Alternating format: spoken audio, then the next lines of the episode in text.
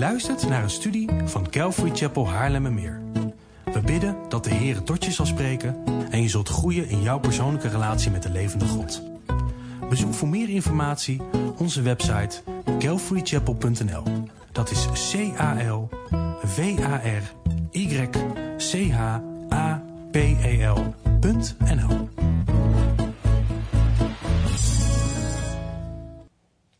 Nou, nogmaals, goedemorgen.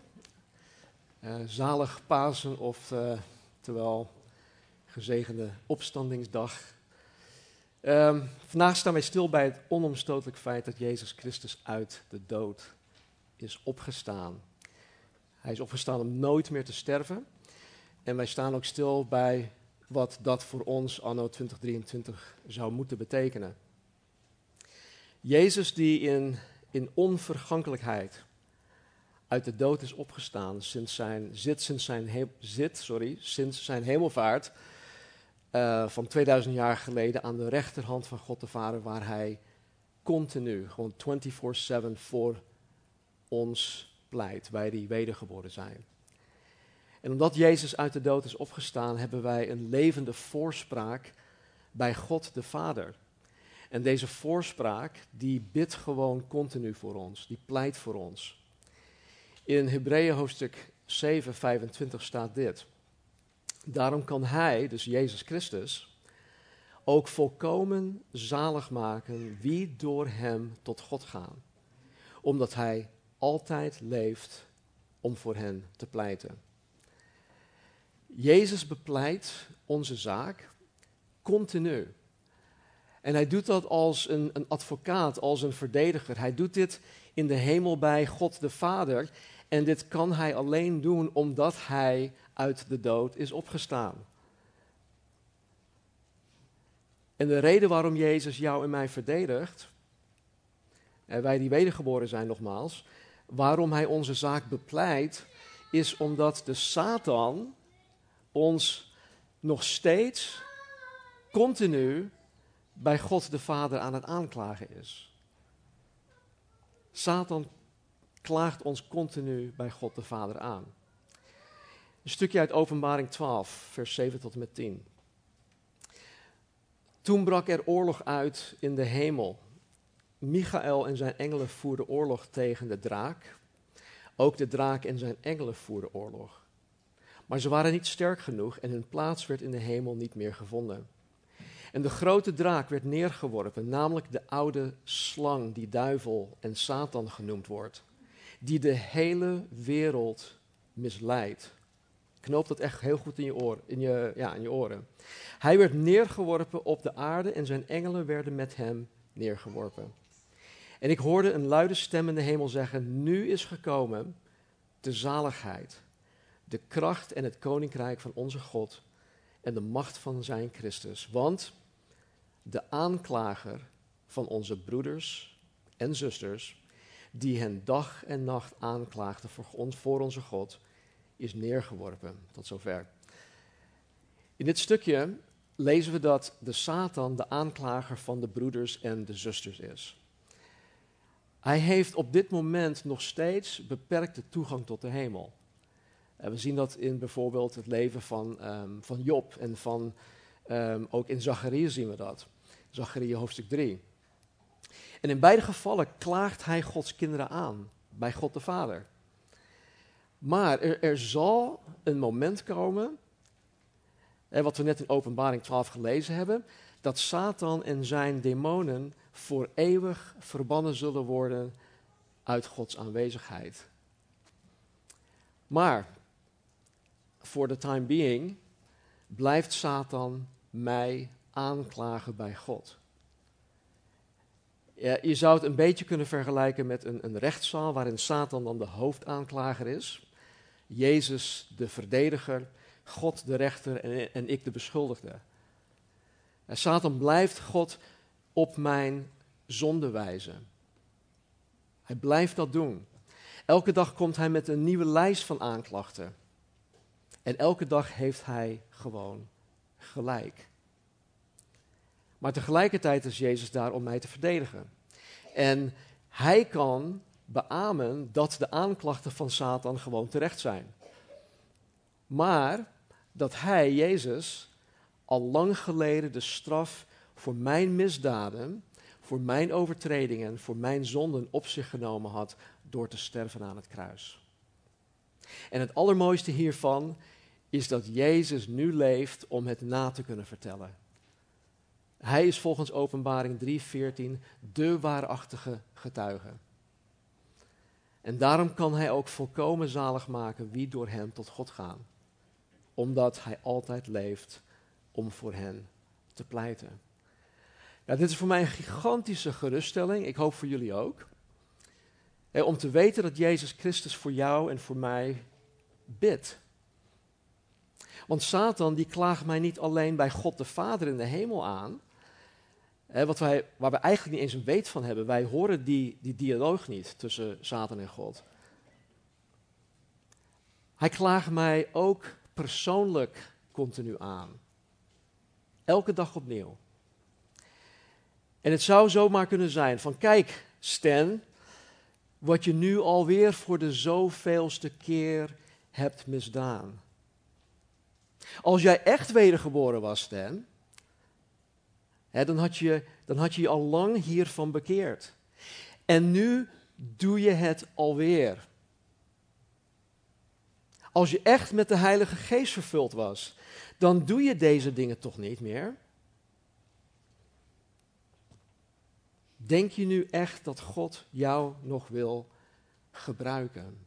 Je moet je schamen. Denk je nu echt dat God nog überhaupt van jou houdt? En ga zo maar door en ga zo maar door. Dit soort aanklachten komen met regelmaat omdat ik nog altijd met regelmaat zondig vanwege de oude verdorven natuur die ik in Adam heb geërfd. En dat ik nog dagelijks met me meesleep. En daarom is het zo geruststellend en ook bemoedigend om te weten dat er dagelijks. Ehm, en dat wij er dagelijks aan herinnerd uh, horen te worden, dat de levende God van de Bijbel, Jezus Christus, mij elke dag opnieuw vrijpleit. Jezus bad tijdens zijn aardse bediening ook voor de zijnen. Hij bad namelijk voor uh, Petrus, even kijken hoor. Ja, hij bad namelijk voor Petrus en de overige discipelen toen de Satan hen met veel geweld wilde opschudden. En in Lucas 22 staat dit: Simon, Simon, of Petrus, de Satan heeft geëist jullie te mogen ziften als het koren. Ik, Jezus, heb voor je gebeden dat je geloof niet zou bezwijken. Hier vertelt Jezus aan Petrus dat de Satan hen wil gaan ziften als koren. Nou, bij het ziften van koren werd het met geweld opgeschud.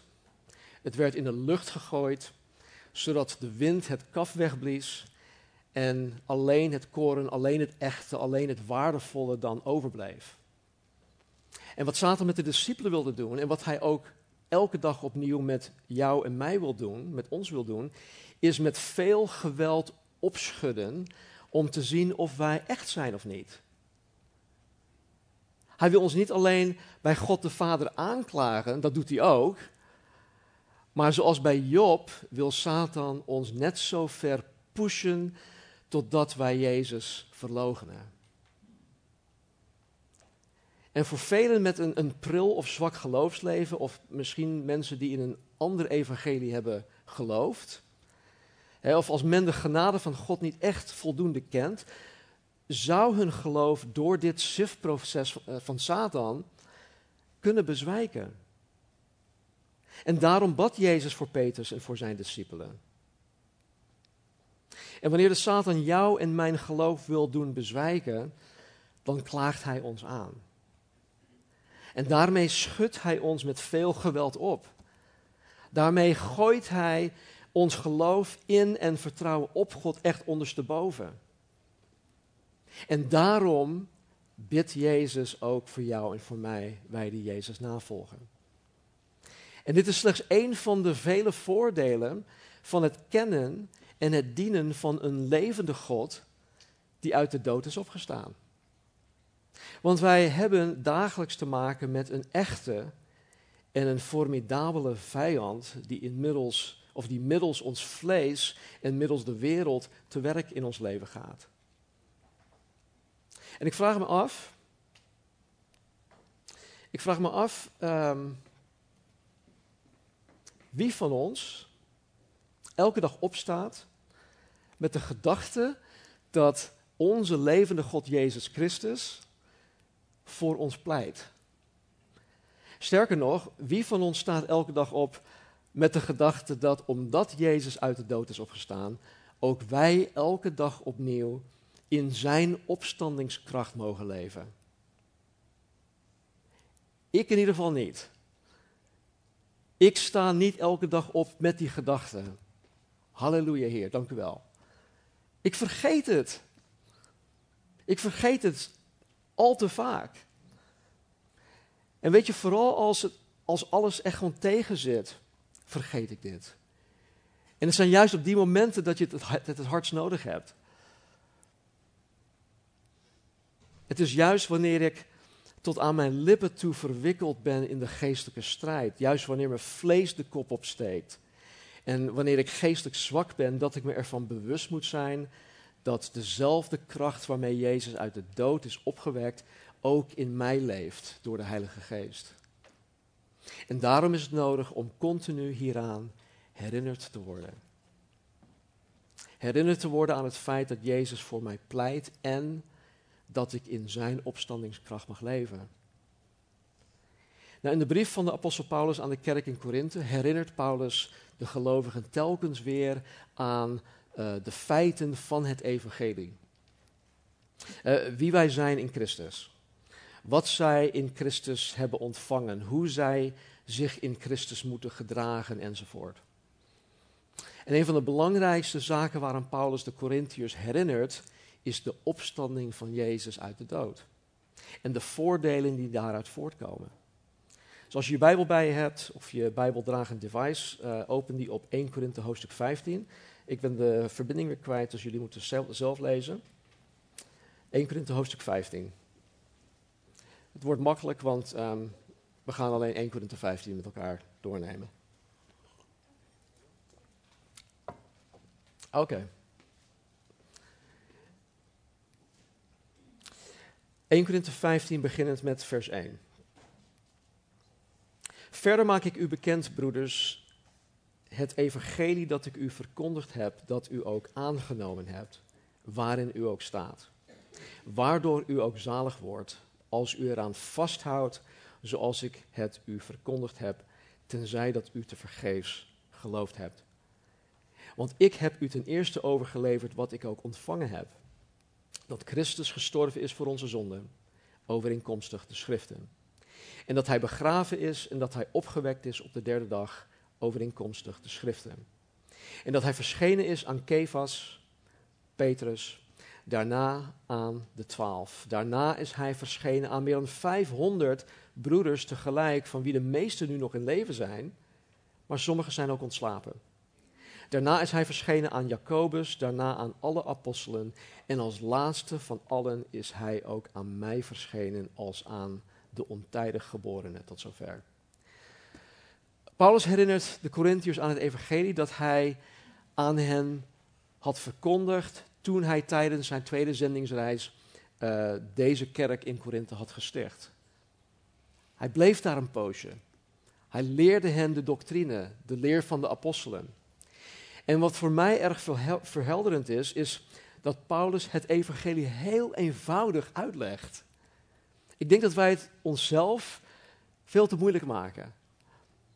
Ja, maar wat als mensen vragen gaan stellen? Natuurlijk gaan mensen vragen stellen. Maar we hoeven niet alle antwoorden te hebben.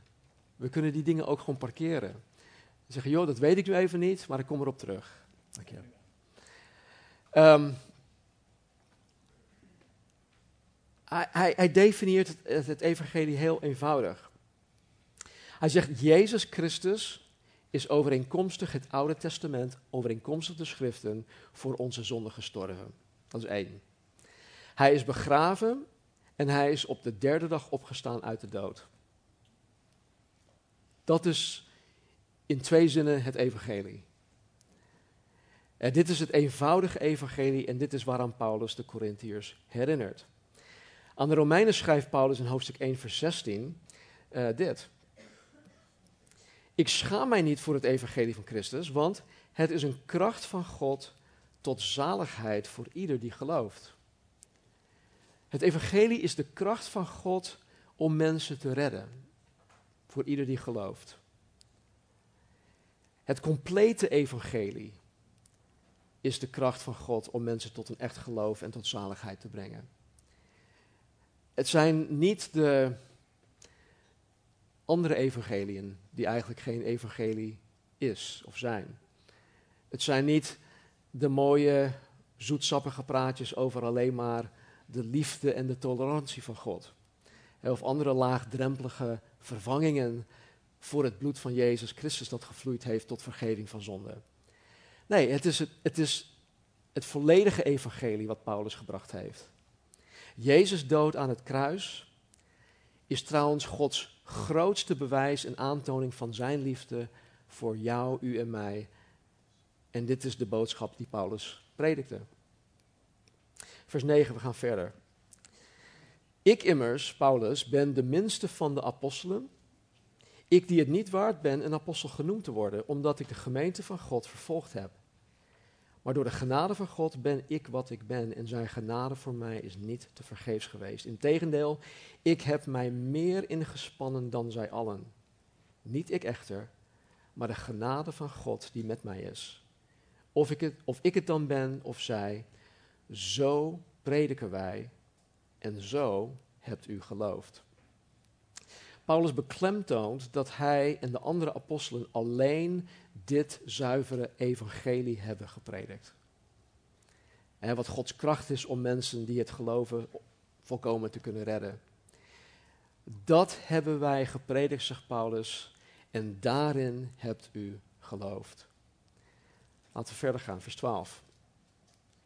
Als nu van Christus gepredikt wordt dat hij uit de doden is opgewekt, hoe kunnen sommigen onder u dan zeggen dat er geen opstanding van de doden is? En als er geen opstanding van de doden is, dan is Christus ook niet opgewekt. En als Christus niet opgewekt is, dan is onze, onze prediking zonder inhoud. En zonder inhoud is ook uw geloof. En dan blijken wij ook valse getuigen van God te zijn. We hebben namelijk van God getuigd dat Hij Christus heeft opgewekt, terwijl Hij die niet heeft opgewekt, als inderdaad de doden niet opgewekt worden. Immers, als de doden niet opgewekt worden, is ook Christus niet opgewekt. En als Christus niet is opgewekt, is uw geloof zinloos. U bent dan nog in uw zonden. Dan zijn ook zij die in Christus ontslapen zijn, verloren. Als wij alleen voor dit leven op Christus onze hoop gevestigd hebben, zijn wij de meest beklagenswaardige van alle mensen. Maar nu, Christus is opgewekt uit de doden en is de eersteling geworden van hen die ontslapen zijn. Want omdat de dood er is door één mens, Adam, is ook de opstanding van de doden er door één mens met een hoofdletter. Want zoals allen in Adam sterven, zo zullen ook in Christus allen levend gemaakt worden. Ieder echter in zijn eigen orde. Christus als eersteling, daarna wie van Christus zijn bij zijn komst. Daarna komt het einde, wanneer hij het koningschap aan God en de Vader heeft overgegeven. Wanneer hij alle heerschappij en alle macht en kracht heeft teniet gedaan. Want hij, Christus, moet koning zijn, totdat hij alle vijanden onder zijn voeten heeft gelegd. De laatste vijand die teniet gedaan wordt, is de dood. Immers, alle dingen heeft hij aan zijn voeten onderworpen. Wanneer hij echter zegt dat aan hem alle dingen onderworpen zijn, is het duidelijk dat hij die zelf alles aan hem onderworpen heeft, hiervan is uitgezonderd. En wanneer alle dingen aan hem onderworpen zijn, dan zal ook de zoon zelf zich onderwerpen aan hem, die alle dingen aan hem onderworpen heeft. Opdat God alles in allen zal zijn. Wat zullen anders, oh, wat zullen anders zij doen die voor de doden gedoopt worden, als de doden helemaal niet opgewekt worden? Waarom worden zij dan nog voor de doden gedoopt? En waarom, en sorry, en waarom lopen wij dan elk uur gevaar? Ik sterf elke dag en betuig dit bij de roem die ik over u heb in Christus Jezus onze Heer. als ik naar de mens gesproken tegen wilde dieren heb gevochten in Efeze, wat voor nut heeft het dan voor mij als de doden niet opgewekt worden? Laten wij dan maar eten, drinken, want morgen sterven wij. Dwaal niet. Slecht gezelschap bederft goede zeden. Word op de juiste manier nuchter en zondig niet, want sommigen hebben geen kennis van God. En tot beschaming zeg ik u dit. Nou, er staat heel veel in. We gaan hier niet uh, vers voor vers doorheen. Dan zijn we volgende Pasen nog niet klaar. Uh, in dit schriftgedeelte herinnert Paulus de Corinthiërs aan het feit dat als er geen opstanding uit de dood is, dan is Jezus ook niet uit de dood opgestaan. Zo simpel ligt dat. En als Jezus niet uit de dood is opgestaan, dan is de prediking van de apostelen zonder inhoud. Dan is het christelijk geloof zonder inhoud. Dan is er geen vergeving van zonde. Dat zei Paulus in dit stuk.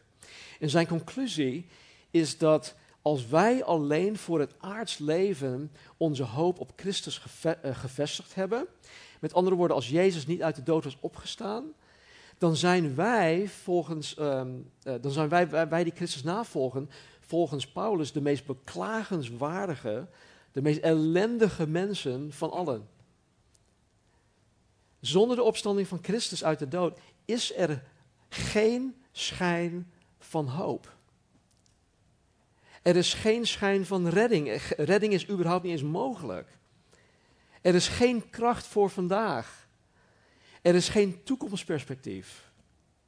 Dat zal allemaal verdwijnen als Christus niet uit de dood was opgestaan. Maar niet alleen dat.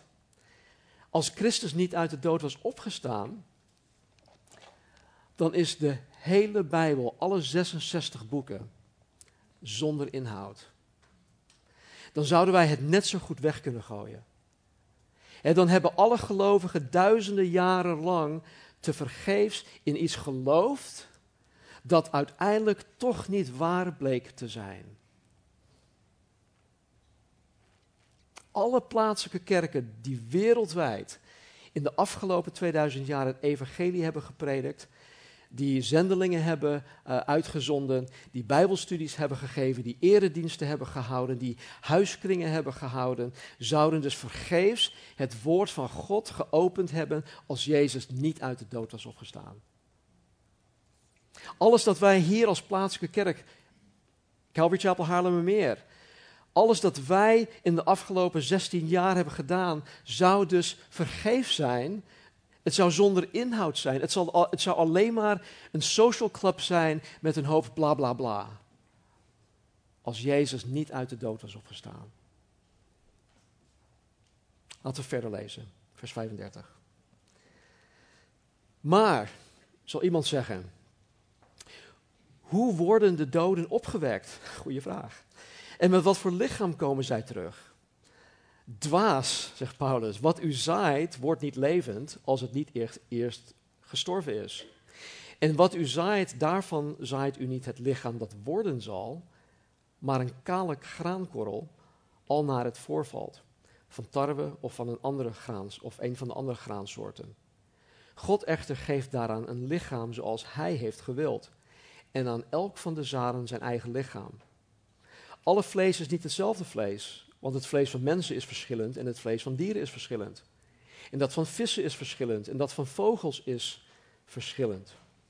En er zijn hemelse lichamen, er zijn aardse lichamen, maar de heerlijkheid van de hemelse is verschillend en die van de aardse is verschillend. De glans van de zon is verschillend en de glans van de maan is verschillend. En de glans van de sterren is verschillend, want de ene ster verschilt in glans van de andere ster. Zo zal ook de opstanding van de doden zijn. Het lichaam wordt gezaaid in vergankelijkheid, het wordt opgewekt in onvergankelijkheid. Het wordt gezaaid in oneer, het wordt opgewekt in heerlijkheid. Het wordt gezaaid in zwakheid, het wordt opgewekt in kracht. Een natuurlijk lichaam wordt gezaaid, een geestelijk lichaam wordt opgewekt. Er is een natuurlijk lichaam en er is een geestelijk lichaam. Zo staat er ook geschreven: de eerste mens Adam is geworden tot een levend wezen, de laatste Adam, Jezus Christus, tot een levendmakende geest. Het geestelijke echter is niet eerst, maar het natuurlijke. En daarna komt het geestelijke. De eerste mens is uit de aarde, stoffelijk. De tweede mens is de Heere uit de hemel. Zoals de stoffelijke is, zo zijn ook de stoffelijke mensen. En zoals de hemelse is, zo zijn ook de hemelse mensen. En zoals wij het beeld van de stoffelijke, stoffelijke gedragen hebben, zo zullen wij ook het beeld van de hemelse dragen. Tot zover. Nou, in het vorige stukje, in uh, vers 20 en 23, noemt Paulus Jezus de eersteling die uit de dood is opgestaan. Jezus was inderdaad de allereerste die in onvergankelijkheid in zijn verheerlijk onsterfelijk lichaam uit de dood is opgestaan. Maar het idee van eersteling uh, betekent meer dan alleen dat Jezus de eerste was. Het idee van eersteling komt eigenlijk uh, uit de landbouw. Uh, als je bijvoorbeeld um, tomaten gaat telen, dan is er altijd een moment dat de eerste tomaat tevoorschijn komt. En dit is dan de eersteling. En de eersteling is dan gelijk ook het bewijs dat er meer zullen gaan volgen. Het zal nooit zo zijn dat uh, een gezond en vruchtbare tomatenplant slechts één tomaat voortbrengt. Nee, er zullen na de eersteling altijd meer tomaten volgen. En dit is dan ook het idee met Jezus Christus, die de eersteling is uit, uh, die de eersteling is die uit de dood is opgestaan. De opstanding van Jezus uit de dood is voor ons het bewijs en tegelijkertijd ook de garantie dat ook wij op een gegeven moment een onvergankelijk, onsterfelijk en verheerlijkt lichaam zullen krijgen en nooit meer zullen sterven. Jullie tieners, jullie zullen geen puistjes meer hebben. We zullen geen stinkende adem meer hebben. Ik zal waarschijnlijk een heel mooi bos haar hebben. nee hoor, ik maak een grafje.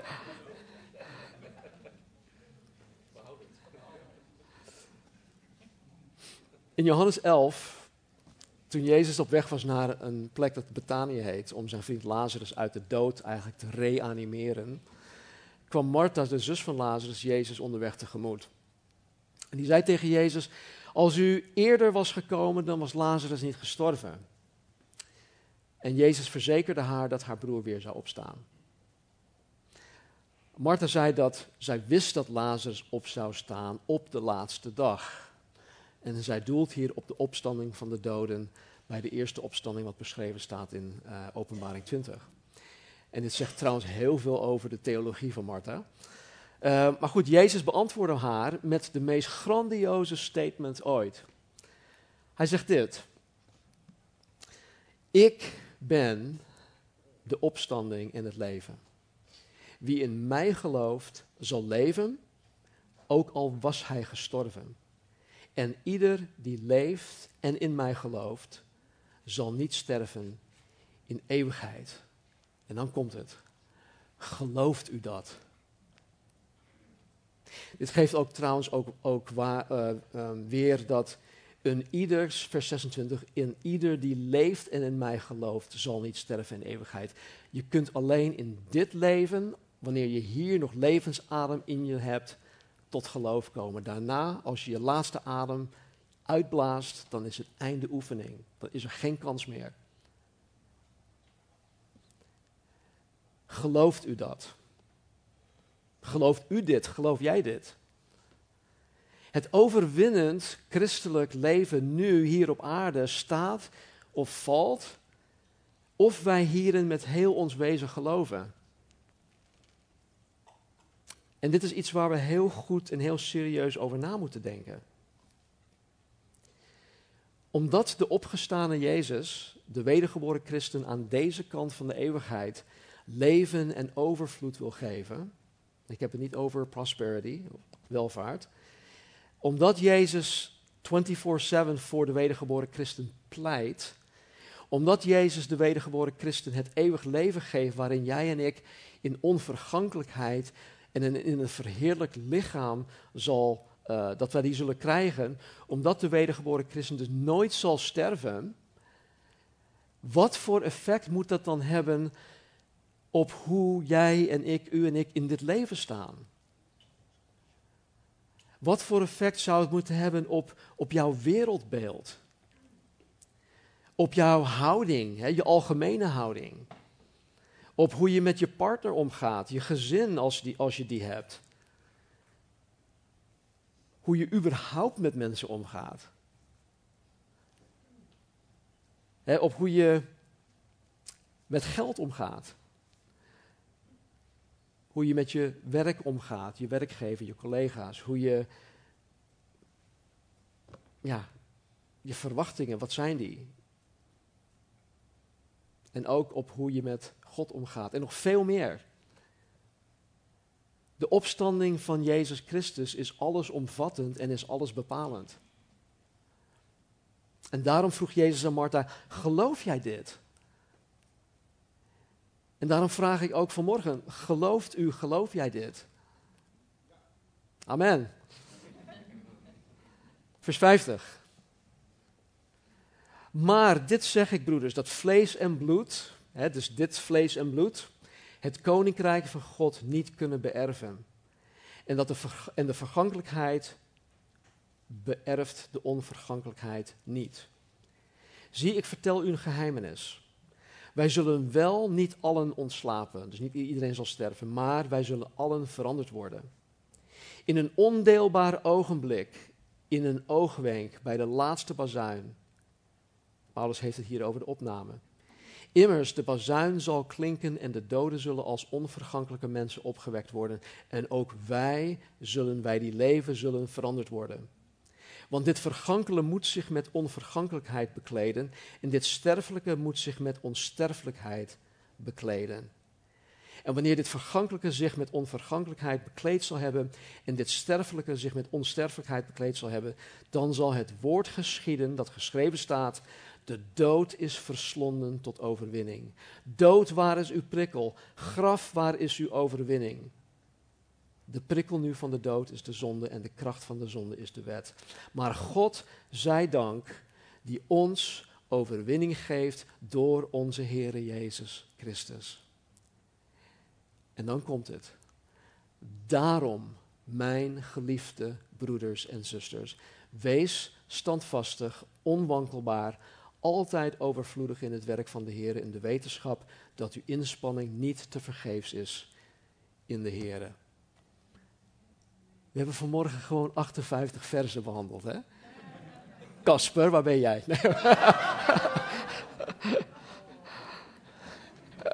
Love you, man. de, de daarom in dit vers, vers 58, dat wijst ons op de 57 versen daarvoor.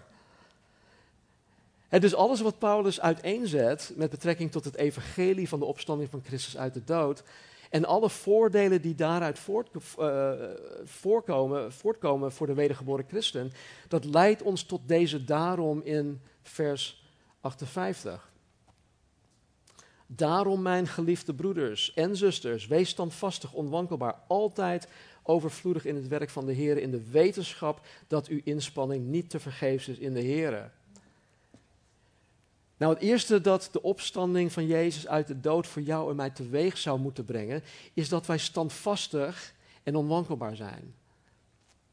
En Paulus bedoelt hier in eerste instantie mee, denk ik, dat wij voor 100% vastberaden moeten zijn met betrekking tot het evangelie van de opstanding van Jezus. En het verlengde daarvan de opstanding van alle wedergeboren christenen. Dat is ons toekomstperspectief. En de vraag is dus, ben jij er voor 100% zeker van dat dit waarheid is? In de woorden van Jezus en Martha, geloof jij dit? Heb jij een standvastig en onwankelbare overtuiging dat Jezus uit de dood is opgestaan en dat ook jij in de toekomst een opstandingslichaam zal krijgen? Zonder puistjes en zonder slechte adem.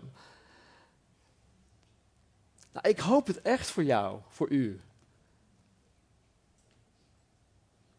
Het overwinnend christelijk leven staat of valt of wij hierin met heel ons wezen geloven.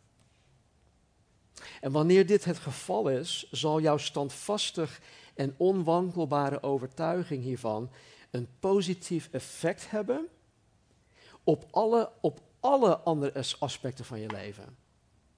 Op alles in je leven. Als je getrouwd bent, dan zal je je heil en je geluk niet gaan zoeken in en verwachten van je partner.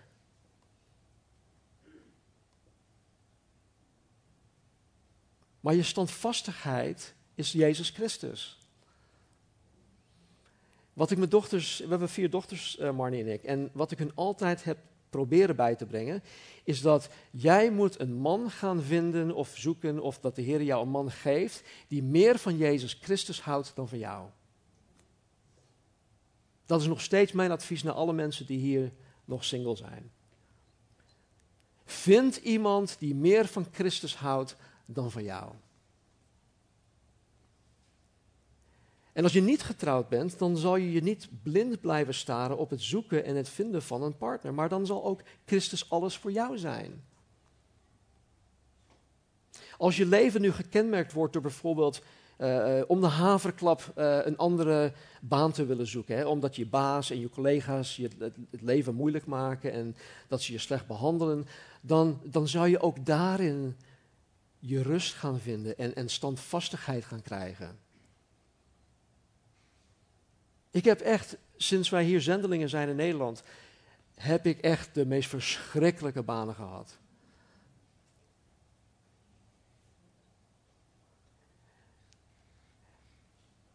En elke keer wist ik gewoon, nee, God heeft mij daar geplaatst, geplaatst voor een reden. En ik kon daarin standvastig zijn. Ik kon daarin mijn rust en vrede in vinden.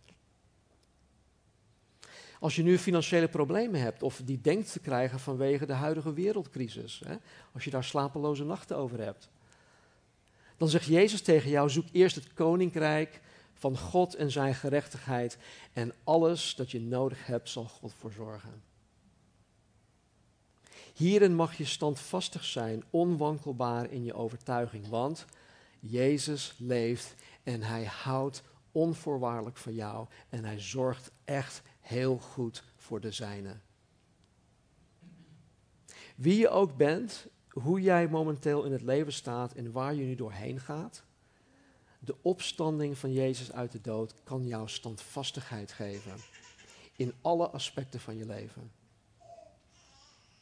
Daarom, mijn geliefde broeders, wees standvastig, onwankelbaar, altijd overvloedig in het werk van de Heer, in de wetenschap dat uw inspanning niet te vergeefs is in de Heer.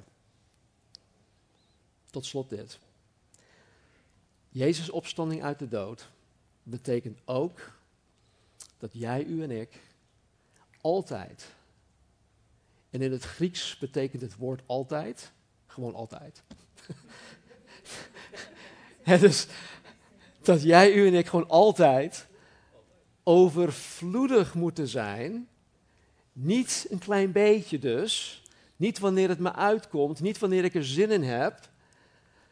Maar dat je altijd overvloedig moet zijn in het werk, en het is werk, in het werk van de Heer, omdat onze inspanning in en voor de Heer absoluut niet te vergeefs is. De opstanding hoort ons ertoe te bewegen dat wij actief en zelfs proactief zijn in ons geloofsleven.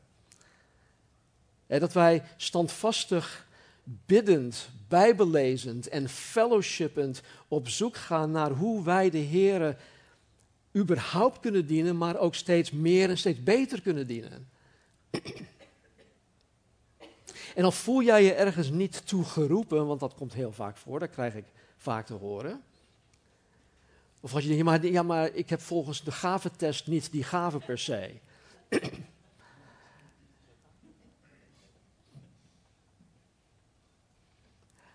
Als er ergens een nood waarvan jij weet, als dat jou bekend is,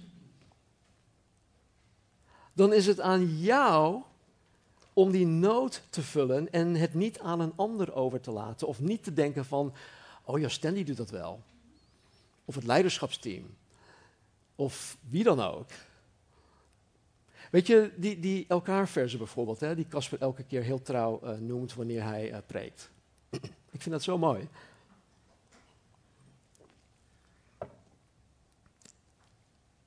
Ik weet niet eens of hij deze genoemd heeft, maar opdracht van Jezus in Johannes hoofdstuk 13, vers 34. Heb elkaar lief zoals ik jullie lief heb, uh, lief heb gehad. En ik denk dat de, de, de eerste neiging die in ons opkomt is, kom maar op, heb mij lief. Maar dat zegt Jezus niet. Nee, Jezus zegt tegen jullie, heb de ander lief. Dus het initiatief ligt bij mij. Ik moet niet afwachten zijn van ja, oké, maar kom op dan, heb mij lief. Of, weet je, ik wil de Heer wel dienen, maar ja, iedereen, ja, al die, eh, ik laat het aan jullie over. Kijk, los van het feit dat, dat jij en ik Jezus onze dienstbaarheid verschuldigd zijn. Want dat zijn wij echt. Wij zijn onze dienstbaarheid aan Jezus Christus gewoon simpelweg verschuldigd. Het is niet eens een optie. Maar los daarvan geeft het dienen van de Heer gewoon betekenis en voldoening aan ons leven. Weet je, die, die vacatures die, die dan in, ja, voor vroeger in de krant staan, uh, nu op vacaturebanken, dat zijn zulke mooie dingetjes. Hè? Oh, we zijn een dynamisch bedrijf en bla bla bla. En groeikansen en uh, doorgroei en bla bla. Waarom doen ze dat? Want ze weten dat mensen gewoon voldoening nodig hebben in hun leven. En vele mensen zoeken dat in hun werk en in hun carrière. Maar daar is het echt niet in te vinden. Voldoening en betekenis in ons leven, aan ons leven, is alleen te vinden, trust me, in het dienen van Jezus Christus. Alles dat wij hier op aarde voor ons eigen ik doen, dat heeft totaal geen eeuwigheidswaarde. Eh, denk bijvoorbeeld aan het kosten wat kost carrière maken. Een hele mooie cv bouwen. Hobby's, vermaak, urenlang series kijken, online gamen, fanatiek sporten enzovoort. Deze dingen hebben echt geen eeuwigheidswaarde, mensen. Verdoe je tijd er alsjeblieft niet aan. Maar al het werk dat wij in de kracht van de Heilige Geest omwille van het evangelie, omwille van Jezus Christus verrichten, dat zal voor eeuwig blijven. En ik denk zelfs dat sommigen van ons gewoon blij verrast zullen zijn wanneer we in de hemel komen, wanneer wij te horen krijgen van, joh, nou, ja, jij hebt dit gedaan. Heb ik dat gedaan? Dat we mensen tegenkomen waar, die wij al lang vergeten waren, waar we misschien ooit een zaadje hebben gezaaid. Onderschat dat alsjeblieft niet. Wat ik laatst ook zei, je bent onmisbaar. Alles dat wij omwille van het evangelie, omwille van Christus verrichten, dat zal voor eeuwig blijven. En hiervoor zullen wij rijkelijk beloond gaan worden. Lees uh, eh, 1 Korinthe hoofdstuk 3 maar, daar staan een aantal versen hierover. Het is dus niet alleen omwille van het evangelie dat Paulus schrijft, om altijd overvloedig in het werk van de Heer te zijn. Dat is een gegeven. Dat is echt een no-brainer. Maar het is ook nog eens voor ons eigen bestwil. God houdt van mij en hij weet wat ik nodig heb, dus ik moet aan het werk gaan. Want dat geeft mij voldoening. Dat geeft mij betekenis, mijn leven betekenis. Luister, even heel goed. God zal nooit bij jou, u en mij in het krijt staan. Nooit. Wat wij echt voor de Heer doen en wat wij aan de Heer geven, zal exponentieel beloond worden. Nogmaals, geen welvaartsevangelie wat ik nu predik. Maar het zal exponentieel beloond worden. Het zal nooit zo zijn dat wij meer aan God geven dan dat Hij aan ons teruggeeft. In het Engels zeggen we: We cannot outgive God. En ik weet dat deze woorden misschien misbruikt worden in andere contexten. Maar volgens het gezonde evangelie zullen wij ooit beloond gaan worden. En dan kan je wel zeggen, ja, maar ik ben heel bescheiden, ik doe het niet zozeer om de beloning. Ik doe het om de beloning. Ik wil straks met zo'n kroon in de hemel rondlopen, want dan kan ik die weer terugwerpen aan de voeten van Jezus. Het is nooit te vergeefs. En wij zullen er in de hemel rijkelijk worden, voor worden beloond. En zelfs nu in dit leven mogen wij genieten van de beloning, van het dienen van de Heer. Want wat ik al zei, geeft het dienen van de Heer betekenis en voldoening aan ons leven. Dus Pasen is niet iets dat wij één keer per jaar vieren. Dat doen we natuurlijk wel, net zoals vandaag. Maar het is bepalend voor het dagelijks overwinnend christelijk leven hier op aarde. Het is bepalend voor hoe wij dagelijks het christelijk leven ervaren. Het is bepalend voor hoe wij met God omgaan. Het is bepalend voor hoe wij met elkaar en met de wereld om ons heen omgaan. Het is bepalend voor hoe wij Hem dienen. Happy Easter. Laten we bidden. Heere God, dank u wel voor uw trouw. Dank u wel voor deze 58 versen in 1 Korinthe 15.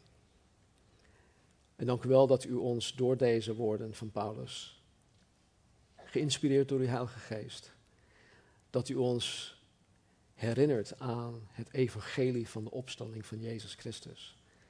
En wat dat voor ons zou moeten betekenen in ons dagelijks leven. Heer, vergeef ons alstublieft waar wij nalatig zijn geweest. Vergeef ons, Heer, waar we ja, gewoon te druk bezig zijn geweest met ons eigen ding. En help ons, Heer, om ons van de dingen te bekeren die u, u in de weg staan. Leer ons alstublieft de, de lengte en de breedte en de diepte en de hoogte van de betekenis van de opstanding van Jezus Christus uit de dood. En wat dat voor ons elke dag opnieuw zou moeten betekenen. Dank u wel, Heer, voor alles wat u hebt gedaan.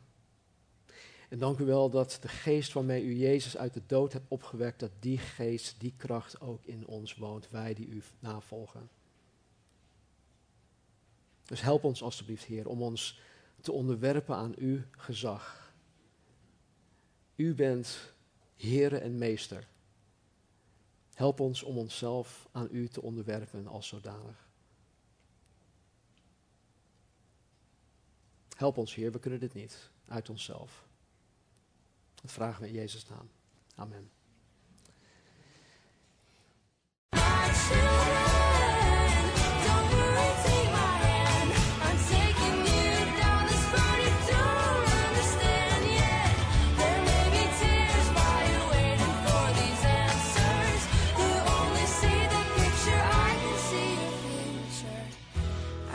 tell you right gonna be alright.